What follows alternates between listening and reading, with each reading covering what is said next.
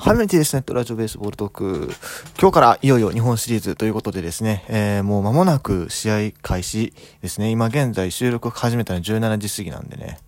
まあ日本シリーズ始まる前にまあ1本ぐらいね、撮っておこうかなということで、ちょっと待って待って待って待って、これ聞いとらん戦力外情報がまた出てきてるやないか。気にはなるんですけれども、マジかっていうのもあるんですけども、今回はちょっとまああえて触れずにですね、えー、っと、まあ、日本シリーズの予想っていうところをしていこうかなと。予想というか、まあどういう風になるかなっていうのをね、見ていこうかなと思います。はい。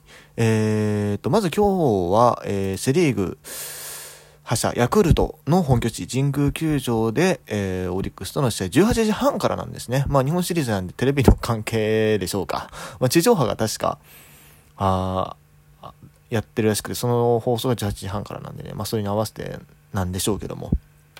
えー、翌先発制を採用しておりまして、えー、先発は小川と山本由伸でもうすでに発表されているという形ですね。ちなみに明日23日はまだ発表されてないんですが、報道ではなんかオリックスは順当にいけば普通はね、まあ宮城なんですけれども、オリックスが交流戦かなり久しぶりにね、交流戦だ、えー、っと、交流戦じゃないんですけど、あの、ヤクルトの本拠地で、こう、戦う。神宮球場でオリックスが戦うっていうのはかなり久しぶり。2019年以来らしくですね。というのも、まあ、2020年は交流戦がなく、2021年はオリックスの本拠地で、えー、っと、まあ、交流戦とやりました。それで、えー、21年の日本シリーズは、もう神宮が日程上使えずにですね、東京ドームを利用したんですね。だからまあ、オリックスは2021年もプレーしてませんと、ジングレーやってませんと。そして2022年なんですけども、2022年の交流戦は、まあ、あのー、交流戦の球場って各年開催なんで、あの、順当にいけば、ヤクルトの神宮でやるはずなんですけれども、あのー、まあ一応2年に1回っていうあれなんで、まあ必ずしも交互ではないらしいんですね。だからまあ19年と21年で、え、ー、と、ヤクルト、オリックス1回ずつ本拠地やりますと。その時22年、23年で1回ずつっていうあれなんで、あのまあ多分神宮のね、日程が決まってたからそういう絡みだと思うんですけども、あの、もうなかったんですよね、神宮での試合が。あの、2022年も2年連続で本拠地、えー、京セラドームでオリックスは戦ったということで、えー、まあ、久しぶりの神宮球場ということで、えー、まあ、その経験値的なこと、あとまあ、ピッチャーもね、当然打席に立つわけですから、まあその打力っていうのを考えて、山崎幸也が先発するのではないかと言われてます。まあ、これも今日の試合始まる頃にはね、あのー、まあ横先発出るでしょうから、はい。わかることかなと思うんですが。ただでもそう、このオリックスはね、ここがちょっと心配なんですよね。久しぶりの神宮球場。うん、あのーまあ、神宮ってやっぱりこう独特の球場じゃないですか。狭いし、えー、あと外野の方がちょっと下ってる、あそこ水がすごい溜まるってね。この前の CS の時に話題になりましたけども、そういうのもあったりして、うんそこのこう慣れてないね、あの、オリックスの選手たちがどう適応できるかな。特にオリックスはね、あんまり守備が硬いとは言えない布陣なので、まあ、セカン、まあ、そうですね。うん、あんまり硬くないっすよね。センターラインも。まあまあ、紅林は守備範囲は確か広かったような気がするんですが、うーん、ね。センターの福田、まあ守備範守備範囲はな、あれなかな。あんまりちゃんとした指標はごめんなさい、把握してないんですけども、でも、まあ、全体的にちょっとエラーが多めのチームなんですね、優勝チームにしては。だからまあその辺ちょっと慣れない球場でね、こう、どうなのかなっていう。まあ、ピッチャーの力だけ見るとオリックスの方が有利です。あやっぱり山本由伸を、で、まあ、2勝できるじゃないですか。多分ね。順当にいけば。プラス、まあ、他の中継ぎ投手陣もね、まあ、中継ぎはね、でもあれ、すごいんですけども、まあ、防御率 0. 何ぼとか言いながら、まあ、あんまりセース投げてないピッチャーもいたりするんで、すべてをそのまま鵜呑みにしたら、数字そのまま鵜呑みにしたらあかんかなっていう気はする。そろそろなんか疲れが来そうな気がしなくもないしね。うん。でもやっぱりまあ、投手力っていう点では、オリックスの方が、あ一枚上手なのかな、というのを思いますし。でも一方ね、打線考えるとね、ヤクルトなんですよね、どう考えてもね。ヤクルトはまあ、1番が、誰や ?1 番が塩見ですね。で、2番が、2番今誰入ってんのよ。昔は青木入ってたんですけど、まあ、誰か入りますと。山崎か。多分。山崎幸太郎ね。あれ、どっちだったっけ？山崎、山崎、山崎ね。はい。山崎は幸太郎、山崎は幸也。で、えっ、ー、と、山崎総一郎ね。これ。大変ですね、アナウンサーも。あれ、こういう、この人どっちやったっけってね。なりそうなぐらい山崎選手、山崎選手がね、えー、両軍合わせて3人いると いうところですけども。で、まあ3番、山田4番村上っていうこの気の抜けないね、えー、3、4番、ホームラン一発があるあるバッターがいて、そしてオスナ・サンタナっていうね、外国人もまあ、あのー、めちゃくちゃ打つわけではないですけど、2割並ぶで15本から20本というね、ホームランを打ってる選手が並んでいる。で、これサンタナあれやな。ホームランだけ見たら15本そんな大したことないように見えるけども、打席が215なんやな。ってことはこれシーズン通して出たら30発騒動っすからね。うん。30発下手したら40もあん、まあ、40は無理か。いや、いけるか。まあ、そんぐらい打席立てばね。あの、今年は故障離脱があったんですけども。これ、こあれ、後ろにいるのがね、嫌っすよね。うん。っていうような形でですね、やっぱりまあ、打線的には絶対ヤクルトの方が上です。オリックスは、まあ、いや、ほんまにオリックスの打線がね、そんなね、めちゃくちゃ抜けてる印象はない。まあ、投稿立てって言われるパリーグだから余計そう見えるのかもしれないですけども、まあ、吉田正尚がもちろんすごいですと。うん。3割3分後に21本。間違いなくすごいです。あら、あと、まあ、中川もね、今年はよう頑張ってましたよ。2割8分3厘、ホームラン8本。うん。でも OPS8 乗ってないですね。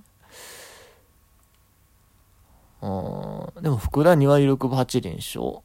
で、宗も2割7分1厘。まあ、ある程度は売ってるけども、こう3、数字だけ見たらそんなにめちゃくちゃ怖いかっていうとそうでもないような気はするんです。うん。ただでもまあ、一方で杉本がね、すごい CS 調子上げてまして、えー、結構ホームランも打ってたし、ね。そうですね。ファーボールもしっかり取ってるし、ヒットも出てるんで、ヒットも出てるか？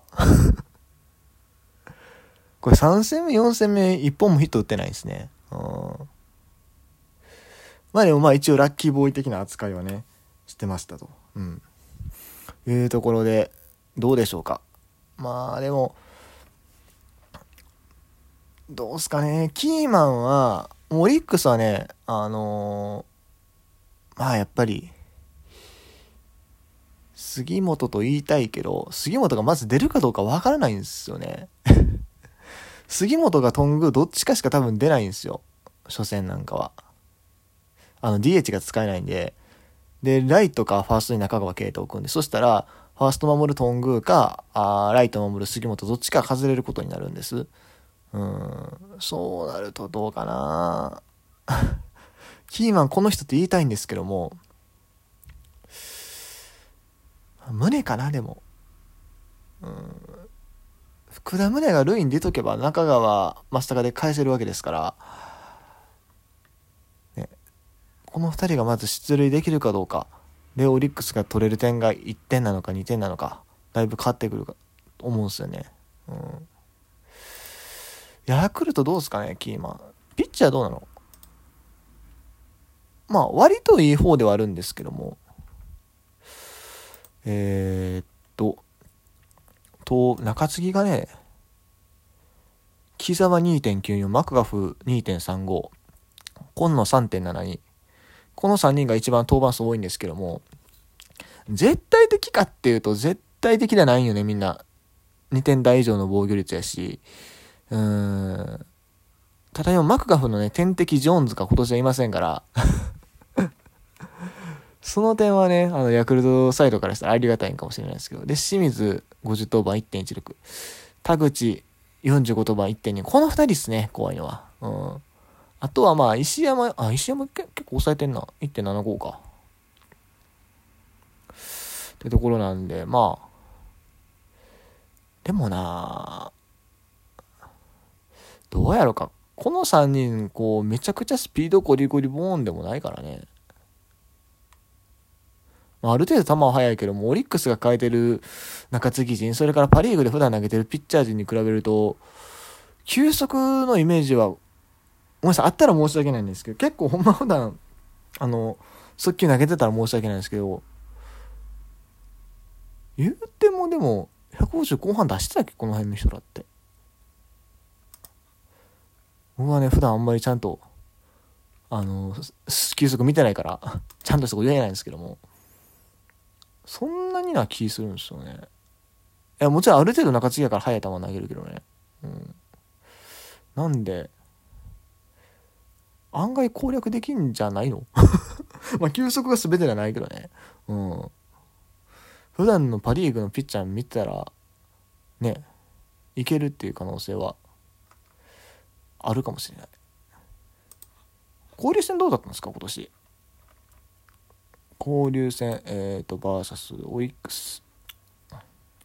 えー、ああ、ヤクルトが2勝1敗で勝ち越してるから、そう見るとやっぱり、ヤクルトの方が有利なんかなでもこの時期オリックスあんまり調子良くなくて、今逆にオリックスすごい調子いいんですよね。ヤクルトはシーズン後半どっちかで調子落としてる。でも CS はしっかり4連勝で、3連勝で勝ち上がってるんで、判断が難しい。拮抗するんかな？でも1試合1試合はそれなりにね、白熱してもね、全体としてこう、4勝3敗までもつれ込むイメージってあんまないんですよね。ちなみに交流戦の時は石川原で勝ってるんですよね。どうでしょうか？これ、うーん、ちょっとヤクルト有利な気がするんすよね、でも。なんやかんやで。でも、去年のね、帰りをね、頑張ってオリックスにね、返してほしいなっていう気持ちも持ちながら日本シリーズ楽しみにしたいなというふうに思います。それでは以上、T でした。